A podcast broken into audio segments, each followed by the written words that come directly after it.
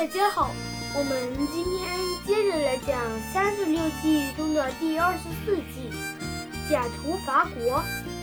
假途伐国的意思是假借道路去攻打一个国家，再再折回来去攻打其他的国家。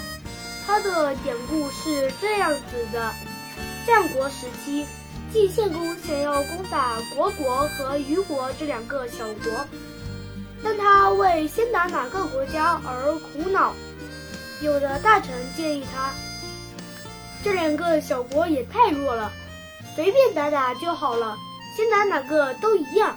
有的大臣建议他，大王，我们不能轻敌呀，虢国和虞国是同盟，我们只要攻打其中一个国家。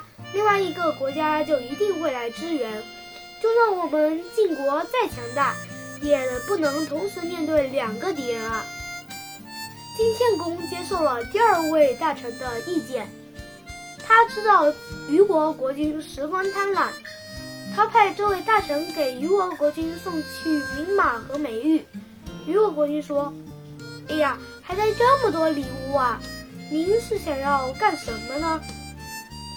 这位大臣说：“我们要去攻打虢国，要经过虞国境内的道路，希望您能接受我们的邀请求。”虞国国君说：“可是我们和虢国是同盟啊！”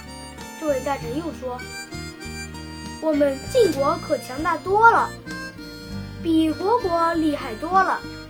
您是想跟晋国做同盟呢？”还是跟虢国做同盟呢？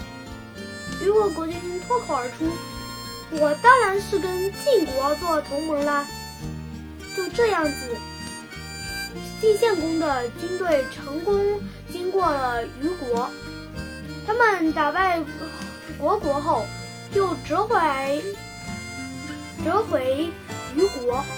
虞国国君之看到了，十分高兴。他想。哇，晋献公的军队又回来了，不是我要有更多礼物啦？